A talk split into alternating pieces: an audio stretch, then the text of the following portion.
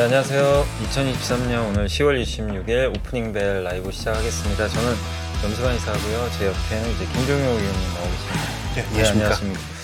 자, 오늘 이제 국내 증시 이제 막 좀 출발을 했는데 좀 걱정이 됩니다. 오늘도 이제 네. 미국 증시가 워낙 또 많이 빠졌고 어제 또 2차 전지가 큰 충격을 받았는데 오늘은 또그 미국의 반도체주들이 좀 많이 빠졌고요. 또 하이닉스가 방금 실적 발표를 했는데 예상보다는 좀 실적이 좀 숫자로 보면 네. 좋진 않았습니다. 그래서 아마 지금 급락 출발하는 걸로 좀 나와 있는데 이런 이제 주요 2차 전지 반도체가 좀 오늘 출발이 안 좋기 때문에 국내 증시도 좀 걱정이 되는데요. 일단 이제 제가 좀 지수만 먼저 말씀드리면 현재 코스피가 37포인트 좀 크게 하락을 해서 1.7% 기록을 하고 있고요. 2,323포인트 거의 2,300까지 좀 밀리는 흐름이고요. 하락이 한 757개, 상승은 50개에 좀 그치는 상황이고 코스닥은 더 안 좋습니다. 오늘 21포인트 749포인트 기록하면서 2.73%나 급락을 하고 있습니다. 오늘 상승 종목이 82개, 하락이 1,400개일 정도로 뭐 거의 그냥 대다수 종목들이 다 급락하고 있다라고 좀 보시면 좋을 정도로 오늘 좀 오전 출발은 좀 부진한 것 같은데 오늘 한번 좀 시장 좀 출발 상황만 지금 너무 좀 안 좋은 것 같긴 한데요. 좀 어떤 출발 보이는지 한번 좀 보여주시면 좀 좋을 것 같습니다. 네. 네. 자 일단 시장의 출발에서 가장 핵심 포인트는 일단 어, 선물 시장에서 새로운 저점을 또 깨고 있다라는 게 이제 가장 눈에 띄는 부분입니다. 네. 음, 일단 말씀드렸던 대로 하락이 시작되면서 나타난 미결제 확정의 급증도 뭐 전혀 청산되지 못한 상황에서 오늘 또 새로운 저점을 만들고 있는 상황이기 때문에 결국은 출발 이후에 이 새로운 저점에서 추가적인 변동성이 더 확대되느냐 아니면 이 변동성을 좀 줄이기 위한 즉 아, 이 정도의 하락 어, 최근에 단기 고점이 330포인트였고 지금 312포인트니까 거의 뭐 고점 대비해서 20포인트 정도 내렸다라고 봐야 되는데요. 선물지수 기준으로. 네. 그러면 이 정도 기준에서는 좀 차익 실현 물량도 나오면서 어느 정도 손바꿈이 나타날 것이냐가 이제 관건으로 보입니다. 그래서 오늘 일단 새로운 저점 만들었는데 이 저점을 중심으로 해서 어떠한 모습들이 형성되는지를 살펴보시는 게 일단 하나의 포인트가 될 것 같고요. 어, 환율이 다시 조금씩 올라가면서 1350원대입니다. 그런데 아직까지 뭐 거시표 쪽에서 환율이 1350원 정도라면은 어, 의미 있는 변곡점이라고 보긴 좀 어려운데 오늘 환율 쪽에서 또 추가적인 변동성이 좀 확대될지 여부도 확인해 보실 필요가 있을 것 같습니다. 뭐 시간을 두고 좀 지켜봐야 될 일이라고 판단하고 있고요. 그 다음에 어저께 이제 시장에서 더 큰 충격을 받았던 것은 아무래도 어뭐 2차 전지의 하락이 커지면서 나타난 흐름이라고 봐야 될 텐데 오늘도 일단 뭐 삼성전자, 포스코홀딩스, SK하이닉스, 삼성 SDI, 포스코 퓨처엠, LG화학까지 전반적으로 종목군들이 다 크게 하락하고 있는 모습을 나타내고 있습니다. 그래서 지금 이 거래대금 상위 종목 중에서도 오르고 있는 것은 뭐 어, 인버스하고 어, 지금 제주은행 정도를 제외한다면 뭐 네. 오르는 종목이 거의 없을 정도로 낙폭이 큰데 다만 주목해 보실 것은 지금 전반적으로 거래가 다 급증하고 있다는 얘기죠. 자, 이게 매물의 증가인지 아니면 저가 매수의 증가인지에 대한 판단이 중요 하고 아까 말씀드렸던 선물 시장의 움직임과 결부지어서 어, 이런 부분들을 오늘 좀 살펴봐야 되지 않나라고 판단하고 있고요. 결국 거래가 증가하고 있다라는 것은 여기서 뭔가 에너지를 불어넣고 있다라는 것이기 때문에 오후장까지 꾸준하게 거래가 증가하면서 에너지를 발산하는 모습을 보여준다면 오늘 뭐 비, 어, 비록 새로운 저점을 만들었다고 하더라도 어, 양봉으로 마감을 하느냐, 그 다음에 뭔가 좀 반전의 기회로 마감을 하느냐가 어, 중요한 관건이 될 것 같고요. 코스닥 시장 같은 경우에도 일단 시가총액 상위 종목군들과 그동안 비교적 견주했던 반도체 장비주를 중심으로 오늘은 좀 매물이 출회되고 있는 모습이고 개별 종목 중에서는 뭐 히림, 알테오젠 정도가 강세를 나타내고 있고요. 그다음에 흥구석유도 오늘 또 소폭의 강세를 나타내고 있습니다. 그래서 오늘 굉장히 좀 출발은 어쨌든 좋진 않죠. 그러니까 주도주들이 다 지금 급락하고 그렇죠. 있어서 네. 그 사실 그동안 그래도 2차 전지의 좀 빈 공백을 반도체 특히 음. HBM 관련주들 한미 반도체가 또 최근에 거의 6만 원까지 한번 갔었잖아요. 맞습니다. 그래서 좀 버텨줬는데 오늘은 이제 그마저도 좀 어려워지면서 좀 이제 반도체까지도 좀 하락을 하면서 증시가 어려운데 일단 말씀하신 대로 지금 이제 거래가 좀 나오고 있는데 지금 보니까 기관들이 좀 많이 사고 있네요. 지금 보니까 네. 금융 투자하고 연기금이 사는데 근데 오늘 좀 의외인 게 선물에서 외국인들이 아침부터 거의 4,800개야 대량 지금 순매수하고 있잖아요. 네, 맞습니다. 그러니까 이런 부분들은 그동안 좀 매도가 많았잖아요. 그러니까 약간은 선물 포지션을 조금 이제 걷어들이면서 보통 선물 사면 프로그램 매수 들어오니까 기관이 사게 되는데 네네. 그렇게 좀 바- 우리가 좀 해석을 해도 될까요? 약간? 어, 이 해석은 뭐두 예. 가지를 동시에 다 봐야 되는데 말씀하신 대로 그런 긍정적인 해석도 가능하지만 어, 개인들의 어떤 반대 매매가 나오는 것을 뭐 기계적인 음. 매수로 흡수하고 다시 또 물량을 받은 다음에 재차 매도로 네. 나올 수도 있는 거죠. 그래서 어, 너무 이제 긍정적으로만 해석하기보다는 딱 팩트만 우리가 지금은 음. 드라이하게 받아들이는 게 좋을 것 같습니다. 어쨌든 시장의 하락에 오늘 코스닥 시장에서도 외국인들이 400억 이상을 벌써 사고 있는 모습이에요. 네. 어, 업종별로 봤을 때 일단 최근 낙폭이 깊었던 어, 이 2차 전지 종목군들 사는 것으로 보이고요. 그 다음에 코스피 대금상에서 봤을 때도 전체적으로 300억 매도지만 철강호소 업종에 180억 매수가 유입되고 있거든요. 네. 이 포스코 매수라고 봐야 될 텐데 그러면 낙폭과된 2차 전지를 외국인들이 사고 있다를 음. 긍정적으로 받아들이는 것도 우리가 뭐 가능하지만 음. 그동안 이제 뭐 공매도라든지 이런 물량들을 청산하는 과정에서 또 이해해 볼수 있거든요. 네. 어쨌든 매물량이 줄어든다라는 관점에서는 긍정적이지만 이게 또 다시 오후장이나 내일장에서 매물로 흘러나오면 상단을 또 막을 수 있는 부분이기 때문에 이게 진짜 어, 포인트가 도는 것인지는 좀 더 확인이 필요하고 어쨌든 확실한 팩트는 오늘 외국인들의 아침 초반 매매는 어, 그동안 많이 팔았거나 주가가 많이 빠졌던 어, 2차 전지 종목군들에 대해서 일부 매수가 유입되고 있더라라는 팩트만 우리가 일단 네. 드라이하게 받아들이는 게 좋을 것 같습니다. 네, 잘 알겠습니다.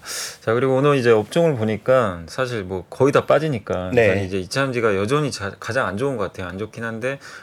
오르는 걸 보니까 오늘 뭐 육계 업종이라든가 일부 윤활유나 LPG는 이제 유가 올라서 그런 것 같고요. 그렇죠. 네. 그쪽이고 은행은 아마 제주은행 혼자 가는 것 같고 음. 근데 오늘 좀 특징주가 현대중공업이에요. 현대중공업 네. 오늘 무려 4%나 급등하고 있는데 자 아침에 뉴스를 잠깐 보니까 카타르에서 뭐 또 대규모 이차 발주. 수- 네, 네. 2차 발주 아마 그 뉴스가 나온 것 같은데 일단 조선주들이 오늘 좀 그래도 좀 약세장에서 좀 선전을 하는 것 같고 손해보험 업종 이런 업종들이 그나마 좀 버텨주는 그런 상황으로 오늘 좀 전개가 되고 있고요. 뭐 일부 음식료 업종도 견조한 것 같습니다. 그렇지만 이제 시장이 좀 반등하려면 결국 이제 2차 전지나 반도체가 좀 올라가 줘야 되는데 아직까지 그런 쪽 움직임은 좀 나오지 못하고 있고 오늘 하락폭이 근데 코스피에서 좀 가장 큰 게 지금 뭐 하이브가 지금 7% 급락하고 있고 요새 또 엔터 쪽 보시면 뭐 아시겠지만 좀 안 좋은 뉴스들이 좀 많이 나오잖아요. 그렇죠. 어제도 보니까 이제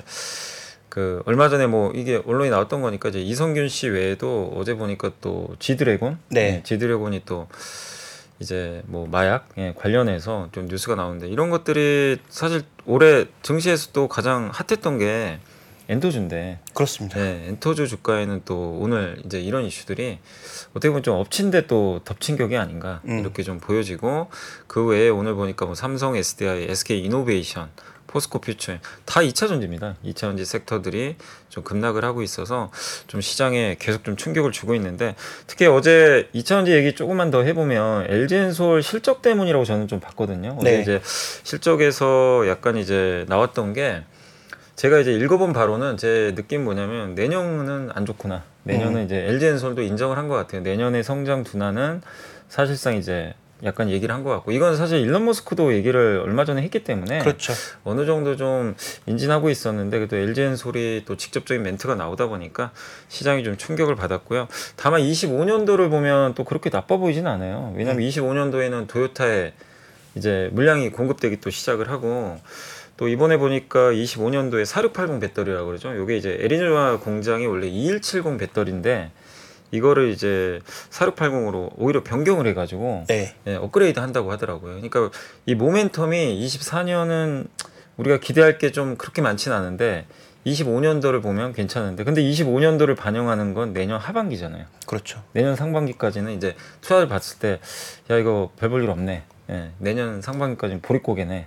이래서 아마 좀 약간 이제 또 실망 매물도 음. 그러니까 내년에 대한 기대감을 좀 갖고 계신 분들도 분명히 계셨을 텐데 근데 이제 그게 좀 2차 꺾인 게 전지 아닌가. 음. 2차 전지가 이제 아마 우리가 valuation 할 때 상대적으로 valuation 자체가 워낙 높다 보니까 네.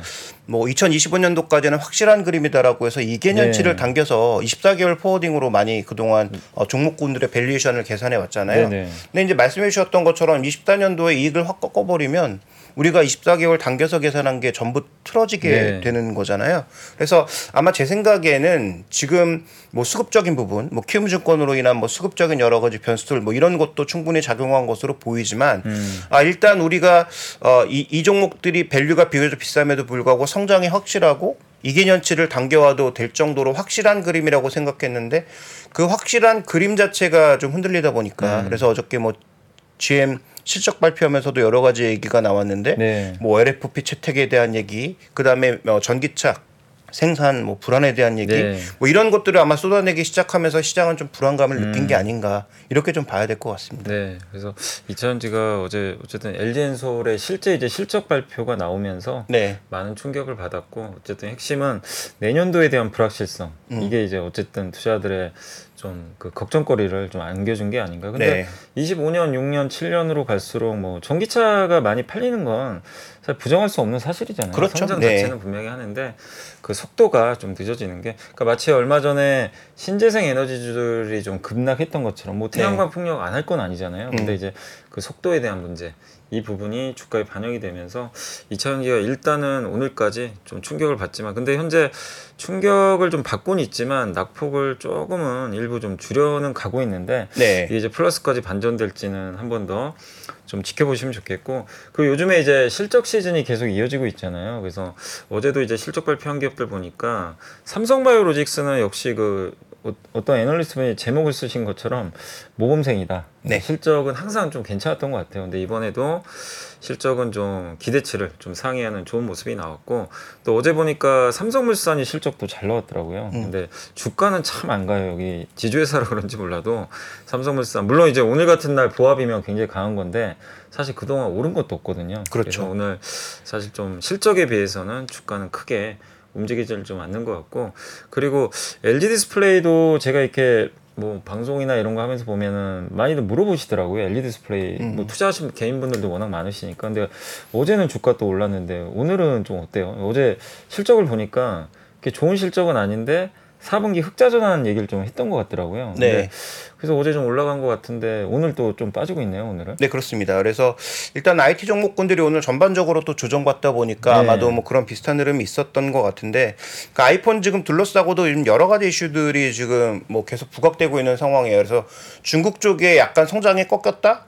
그런데 이제 중국 쪽에서 여러 가지 부품 수급 문제였기 때문에 네. 이거 풀리면 많이 팔릴 거다 이런 얘기했지만 또 최근에 들려오는 뉴스는 어, 중국 당국에서 어, 지금 폭스콘을 직접 때리고 음. 있는 그런 모습이 내년 이런 대만 선거와 관련이 있다. 네. 그래서 지금 선거에 나오려고 하는 그 어, 폭스콘 회장을 네. 선거에 못 나오게 하려고 음, 뭐 이제 뭐 그런, 그런 어, 흐름이 나타나고 있다. 왜냐하면 지금 국민당과 민진당 1대1로 붙으면 뭐 그래도 나름 어떻게 음. 승산이 있어 보이는데 이분이 이제 약간 보수 성향의 인사라서 뛰어들면 국민당 표를 갉아먹기 때문에 네. 일단 뭐 이분을 배제하려는 뭐 그런 시도다라는 음모론까지 지금 뭐 돌고 있는 상황인데 어쨌든 이런 여러 가지 요소들이 복합적으로 작용하다 보니까 해당 종목군들은 지금 뭐 실적이나 전망만 보고 반등하기에는 음. 좀 변수가 많다라고 느끼는 것 같아요. 그래서 네.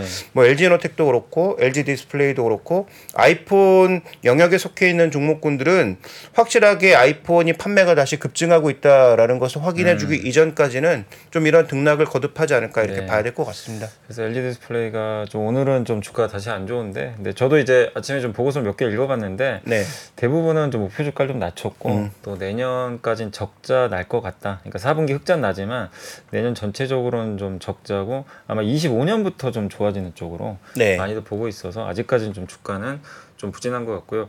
그리고 어제 사실 가- 그래도 좀 좋았던 섹터가 이제 그 저번에 중국이 그 재정 적자 좀 확대하겠다. 그래서 1조 위안인가요? 이제 네. 뭐 채권 발행한다. 이래 가지고 이제 중국 소비주들이 어제 급등하고 오랜만에 또 롯데케미칼이 어제 급등했더라고요. 광군제도 있었죠. 네, 또. 네. 그래서 그쪽은 좀 오늘 좀 분위기 어떤가요? 중국 소비주 쪽은 또 이게 이어지고 있는지. 네, 일단 뭐 예. 롯데케미칼은 어저께는 급등했는데 오늘은 2% 정도의 조정 보이면서 시장보다는 조금 더 밀리고 있는 네. 그런 양상이고요. 뭐 그다음에 지금 뭐 2차 전지이기는 하지만 화학주들의 전반적인 흐름도 뭐 맥락은 비슷하다라 고 아닌가라고 봐야 될 것 같습니다.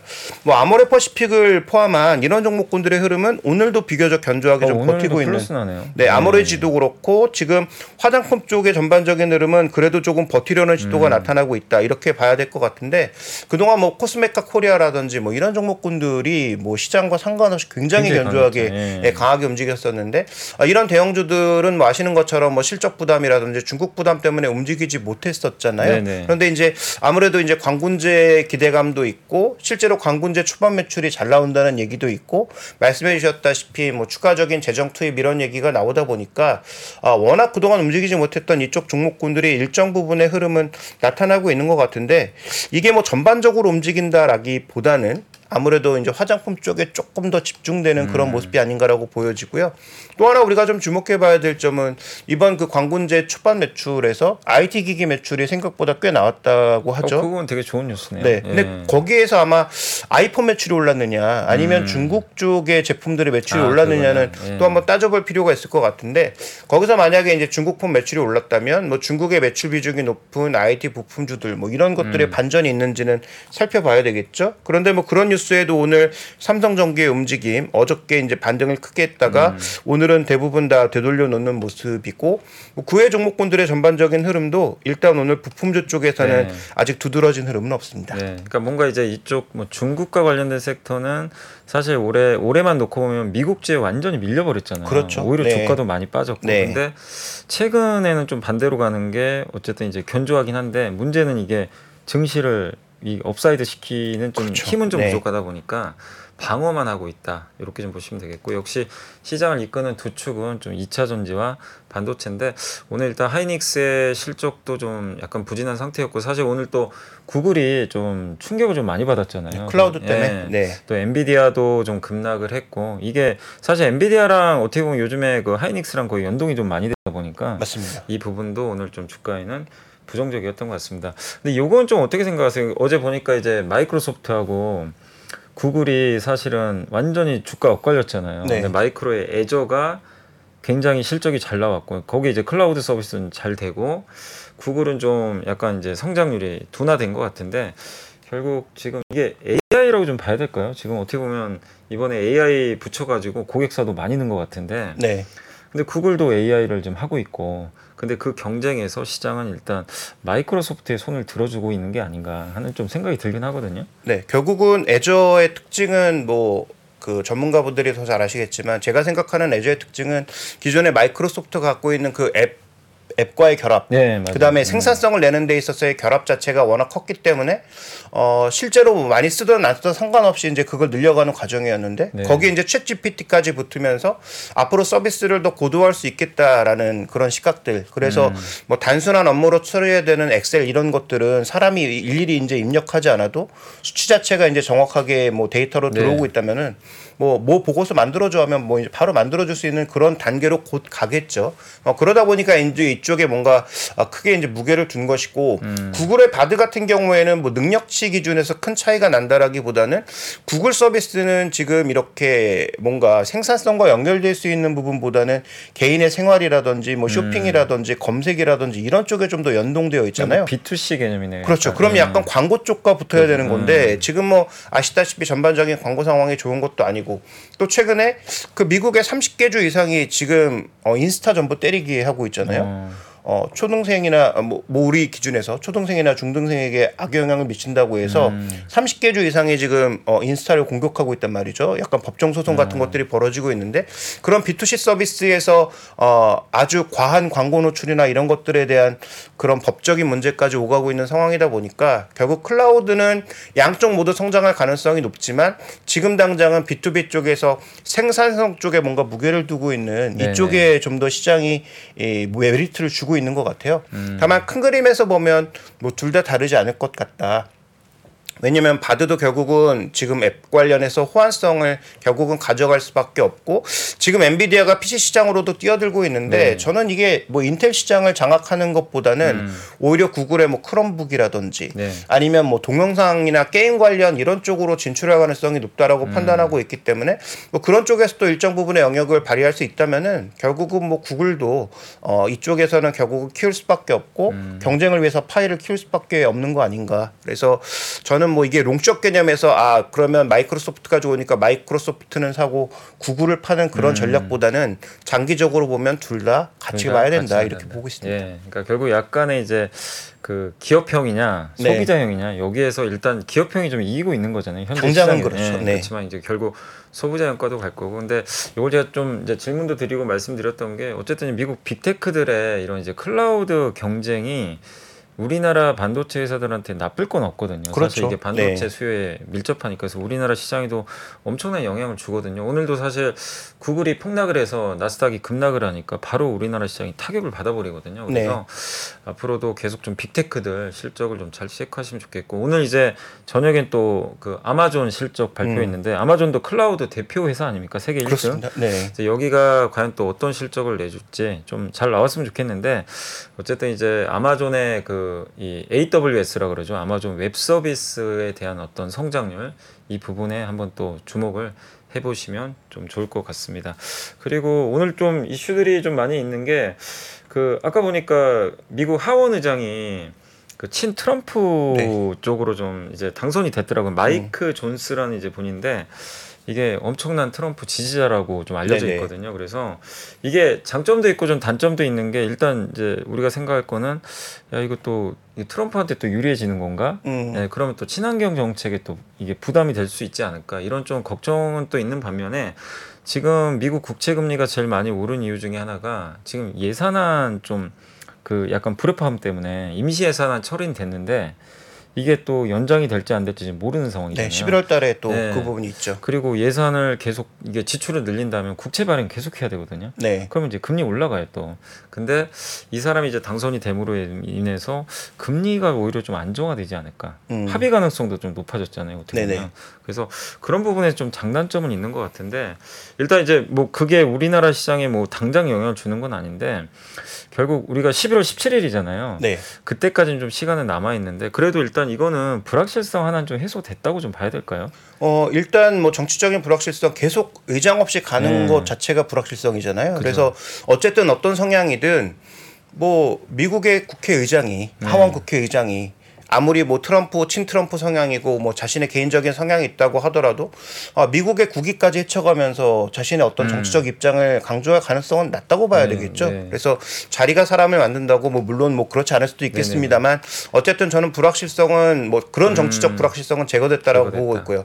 다만 뭐 협상 과정에서 어떤 일들이 나타날 것인지는 뭐 속단하기는 어렵다. 음. 왜냐하면 지금 바이든 입장에서는 굉장히 그 골치가 아픈 게 어, 중국도 잡아야 되겠고 네네.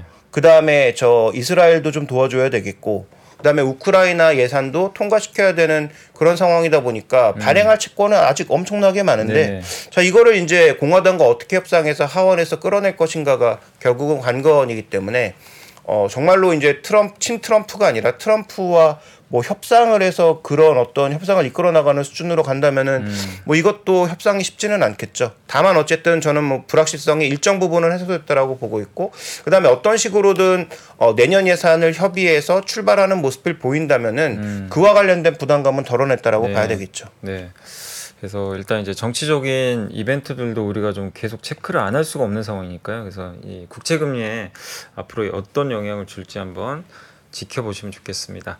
자, 오늘 일단 이제 코스피 다시 한번 좀 말씀드리면 34포인트 기록해서 1.44% 여전히 급락하고 있고요. 상승 종목이 75개입니다. 그래서 아직은 많은 기업들이 하락을 하고 있고 코스닥은 그래도 낙폭을 조금은 줄여, 줄이긴 했네요. 그래도 네. 한 마이너스 1.97%까지는 조금 낙폭이 축소됐고 그러나 시장 분위기가 좋은 건 아닙니다. 상승 종목이 138개밖에 안 되는 상황이고 오늘 많은 기업들의 낙폭이 좀 큰데 그나마 오늘 보니까 코스닥에서 뭐 알테오젠 네. 뭐 루닛 일부 뭐 바이오 기업들이나 또 메지온 같은 기업들 그러니까 주로 거의 헬스케어 쪽인 것 같은데 이쪽만 좀 선전하고 있는 것 같아요 지금 분위기는 맞습니다. 지금 뭐 국제약품도 유가증권 시장에서 움직이고 있는 네. 것을 봐서 이게 평소에 뭐 시가총액 아, 거래대금 뭐 상위 한 30위권 내에 들어오지 않는 종목이거든요. 네. 근데 오늘은 어, 전체적으로 지금 뭐 대형주들의 거래 대금도 다 증가하고 있는 상황인데 국제약품 같이 상대적으로 저가의 가격의 종목이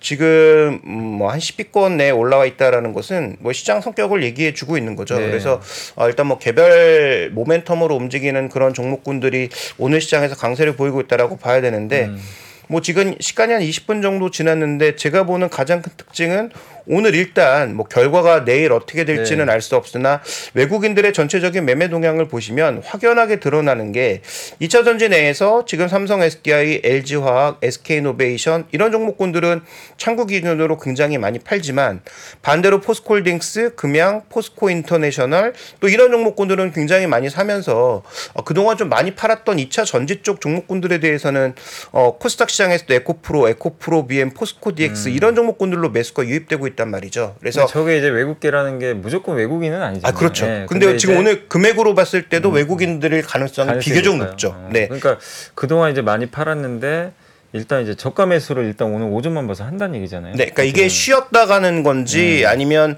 어, 정말 방향성을 돌리는 건지 알 수 없지만 장 초반 출발의 모습은 어쨌든 외국인들 창구 쪽에서 그동안 많이 팔거나 주가가 많이 빠졌던 종목군들의 이게 뭐 기존의 매도분을 줄이는 것인지 아니면 뭐 공매도를 줄이는 것인지 아니면 진짜 매수가 들어오는 것인지는 좀 더 확인이 필요합니다만 어쨌든 이렇게 들어오면서 오늘 만약에 하락갭이 나왔어도 양봉으로 어, 마감을 해준다면은 네.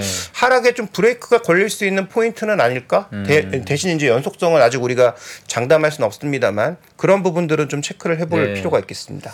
그리고 사실 올해 4월에 그 라더견 사태가 터지고 한번 그때 제가 기억에는 코스닥이 완전히 급나간 걸로 기억을 하는데 네. 이번에도 공교롭게 또 영풍 재지 사고가 터졌는데 오늘 영풍재지 결국 하한가 지금 네. 간 거죠. 예, 반대매매 이제 아마 오, 오늘부터 이제 거래가 정지가 풀려가지고 아마 대한금속하고 그 두 개에서 하는데 그죠? 오늘 네, 좀 맞습니다. 지금 뭐 잔량이 이 1,800만 주 넘게 쌓여 있기 때문에 네. 거래도 거의 되지 않고 지금 2,600주 정도밖에 거래가 안 됐거든요. 네. 거래 자체가 되지 않는 상황이라 뭐 이런 부분들은 뭐 시장에는 좀 뭐 부담이 될 수는 있겠지만 네. 아, 일단 뭐 거래가 터지는 시점이 되어야 좀 더 명확하게 좀 이해할 예. 수 있을 것 같습니다. 그러니까 거래가 어느 시점에서 터질 텐데 네. 어쨌든 이제 오늘이나 뭐 앞으로 이렇게 거래가 안 터지는 한에서는 그렇게 시장에 큰 영향을 일단 네. 좀줄 것 같지는 않고 다만 이제 거래가 터지는 날은 아마 이쪽에 집중될 또 가능성이 있잖아요. 맞습니다. 예, 그렇기 네. 때문에 그럴 때는 조금 투자하실 때 좀 약간은 그 부분도 유의하셔서 좀 보시면 좀 좋을 것 같습니다. 아 그리고 오늘은 제가 좀 보고서를 이렇게 봤는데 대부분 좀 기업 보고서밖에는 거의 없었어요. 그래서 음. 제가 이제 업종이나 그쪽은 오늘은 없어서 준비를 좀 안 해왔고요. 대부분 오늘 이제 그 지금 3분기 실적 발표다 보니까 거의 뭐 LG 에너지 솔루션이나 이런 기업들에 대한 좀 네. 보고서들이 상당히 좀 많았다. 그래서 아까 제가 잠깐 보고서 좀 그 언급 드린 거는 이제 LG 엔솔 예, 대부분의 내용들은 내년에 좀 부진하고 그러나 25년도는 그래도 좀 기대할 게 많은데 시장은 지금 이게 보통 강세장일 때는요 먼 미래도 당겨오는데 이게 약세장 전환되니까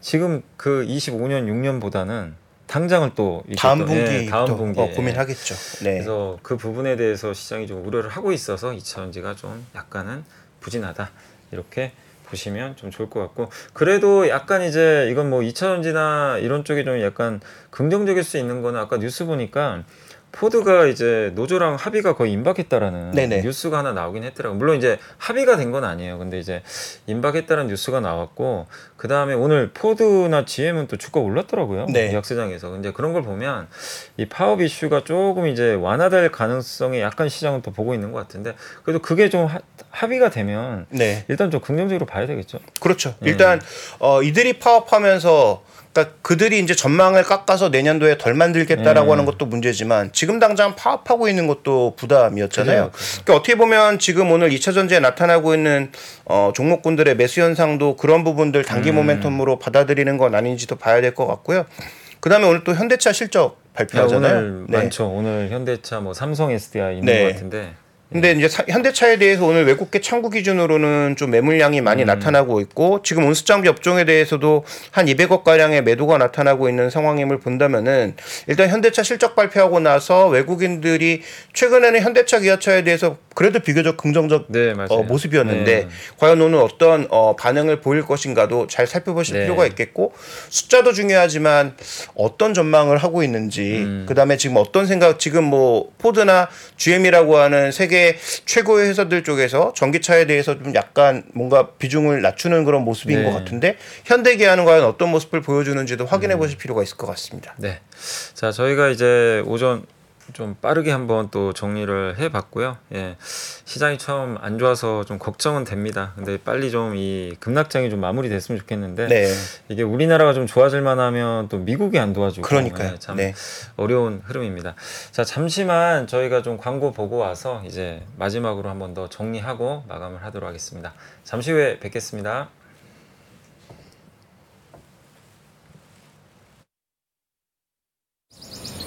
또다시 시작된 아침. 제 하루는 운조 커피의 향기와 함께 시작됩니다. 김프로님, 오늘도 사무실에서 좋은 냄새가 나는데요? 당일 로스팅된 신선한 원두만 사용하니까요. 어제는 예가체프 게이샤, 오늘은 뭘 마셔볼까? 매월 다른 주제로 블렌딩돼서 배송되는 월간 운조 커피. 사무실과 가정에서 즐겨보세요. 오늘도 전 운조 커피를 마십니다. 아세요, 이 소리? 닭고기는 많이 커, 맞죠? 어, 나도 아는데 닭고기는 많이 커 닭고기는 많이 커, 많이 커. 대한민국 최초의 닭고기 브랜드 마니커. 이제 마니커 닭고기 먹고 많이 크세요. 닭고기는 많이 커자 오늘 다시 한번 좀 지수 정리 해 드릴게요. 오늘 코스피가 37포인트 지금 아직까지는 좀 시초가에서 크게 뭐 변화 없는 것 같고요. 코스닥은 지금 752포인트 이 18포인트 빠져서요. 2.42% 급락이 그대로 이어지고 있습니다. 사실 이제 그 국내 증시가 이번 주에 좀 초반에 반등 시도를 좀 해줬는데 네. 어제는 어제는 사실은 2차전지가 빠지지 않았으면 어제도 올랐을 것 같아요. 사실 음. 시장만 봐서는 근데 2차전지가 워낙 뭐 이제는 그 이 시장 장악력이 큰 업종이다 보니까 이들이 좀 빠지게 되면 증시에 당연히 부담이 될 수밖에 없었기 때문에 어제 좀 증시도 밀렸고 오늘도 아까 잠깐 좀 rebounding이 나오나 싶었는데 지금 보니까 에코프로비엠도 마이너스 4% 네. 포스코 DX가 마이너스 6%, 또 오늘 엔터주도 지금 도움이 되질 못하고 있습니다. JYP 엔터가 지금 오늘 6%나 지금 빠져가지고 네. 지금 10만 원이 지금 이탈되고 있거든요. 그래서 올해 상반기에 뭐 이들 빼면 얘기할 게 없잖아요, 코스닥이. 맞습니다. 근데 이 주도주들이 다 지금 붕괴되고 있어서 시장이 오늘 오전에 좀 굉장히 어려운 이런 흐름들이 계속 이어지는 것 같은데 이게 꼭 뭐 이제 펀더멘탈적으로는 우리가 이제 뭐 왜 빠지는지는 다 이해는 하잖아요. 하는데 일단 이제 이 주가라는 게 항상 또 관성의 법칙이 좀 있다 보니까 항상 저도 느끼는 거지만 어 이 정도 올라왔으면 많이 올라온 것 같은데 거기서 더 올라가고 맞습니다. 이 정도 빠졌으면 된 거 아닌가 싶은데 더 빠지고 네. 이게 항상 그런 것 같아요. 그래서 우리가 고점과 저점은 정확히 알 수 없는 것 같은데. 그렇죠. 뭐 격언상 또 떨어지는 칼날은 잡지 마- 네. 말라고 했는데 현재 구간에서 이제 대부분의 투자자분들이 뭐 현금을 들고 계시면 좋겠지만 네. 대부분 이제 주식을 많이 들고 음. 계신 경우가 있고 그 다음에 내가 이 업종에 대한 믿음이 확실한데 뭐 주가가 좀 빠진다고 해서 초반에는 대응하지 않았다가 너무 이제 또 하락폭이 커지게 되면 생각들이 달라지거든요. 네, 네. 여전히 이제 뭐 믿음이 강하신 분들이야 좀 속은 쓰리겠지만 버틸 수 있는데 만약에 이제 뭐 믿음 자 체가 조금 강했다고 하더라도 주가가 이렇게 내려가게 되면 그 믿음 자체가 흔들리는 게또 네. 사람의 심리다 보니까 현재 구간에서는 그런 여러 가지 심리적인 부분 또 수급적인 부분들이 얽히고 설켜서 참 대응하기 어려운 그런 시장이 되고 있는 것 같습니다. 네, 맞습니다. 지금 현재 굉장히 좀 시장이 그 심리적으로 힘들 수밖에 없는 상황인데 그래도 오늘 보면서 느낀 게 뭐 KB금융도 그렇고요. 뭐 신한지주, 삼성바이오로직스 이제 이런 기업들 보면 그래도 일단 숫자들이 다 네. 괜찮은 기업인데 결국 지금은 어쨌든 그 시장이 뭐 앞이 지금 전혀 안 보이는 상황이니까 결국 우리가 좀 이 숫자를 안 볼 수도 없는 상황이고 숫자가 나오는 기업들은 어쨌든 이렇게 또 반응을 해주거든요. 그래서 이런 3분기 실적을 보시면서 물론 3분기만 좋은 게 중요한 게 아니고 4분기 내년까지도 좀 좋아야 되겠지만 이런 숫자들이 잘 나오는 기업들도 이번에 뭐 조정 구간에 여러분들이 뭐 꼭 투자를 하셔라 이게 아니라 잘 분석을 하셔서 네. 결국 그런 쪽에서 또 주도 주- 향후 주도주를 우리가 또 발굴할 수 있는 거니까 숫자를 좀 잘 챙겨 가시면 어떨까 라고 좀 말씀드리겠습니다. 네, 마지막으로 네? 그 선물 시장 네. 쪽에서 지금 보시면은 말- 그때 언급드렸던 대로 한 뭐 26만 계약에서 시작해서 28만 계약까지 빠르게 지금 미결 작정을 어, 늘려버린 상황입니다. 아직 어, 하락 포지션의 주요한 플레이어들은 자신들의 포지션을 청산하지 않았고요. 네. 오늘 아침 외국인들이 5천 개 이상의 매수를 하면서 지금 기관들의 프로그램 매수를 유도해낸 상황이거든요. 근데 금액 기준으로 봤을 때 선물 매수 들어온 양보다 어, 기관들의 그 프로그램 매수량이 적어요. 음. 그러면 이게 만약에 5장에 외국인들이 선물을 청산했을 때 어떻게 될 거냐가 네네. 관건인 거죠. 그러니까 지금 금융 투자가 천억 이상의 매수를 하고 있기 때문에 이 금융 투자가 원래 한 3, 4천억 정도로 샀어야 되는데 천억 매수밖에 안 되고 있다라는 것은 프로그램 매수 뒤에 숨어서 매물량을 이미 이 시도하고 있는 거일 네. 수도 있거든요. 그게 이제 시장이 상대적으로 지수가 정체되어 있는 거일 수도 있으니까 큰 흐름상에서 는 여전히 지금 하락 구간 아니다라는 것도 주의하셔야 될 것 같고 그다음에 오늘 아침에 들어 외국인들의 5천 계약 순매수가 선물 순매수가 아, 오후장까지 만 계약 뭐 2만 계약까지 확대가 되면서 확실하게 방향성을 바꿔주는 그런 경우가 아니라면 아직까진 현금 들고 계신 분들은 그 현금을 조금 어, 잘 보유하고 계시는 네. 것도 하나의 방법이 될 것 같습니다. 네.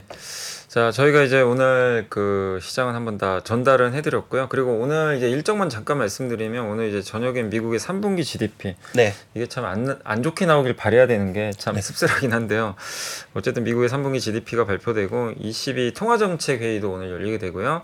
그 다음에 오늘 한국에서는 아까 말씀드린 대로 삼성 SDI, 현대차가 네. 실적 발표가 있고 미국은 아마존하고 인텔, 뭐 포드, 캐터필러 이런 기업들의 실적 발표가 오늘 예정이 돼 있으니까 뭐 이런 부분들도 참고하시면 좀 좋을 것 같습니다.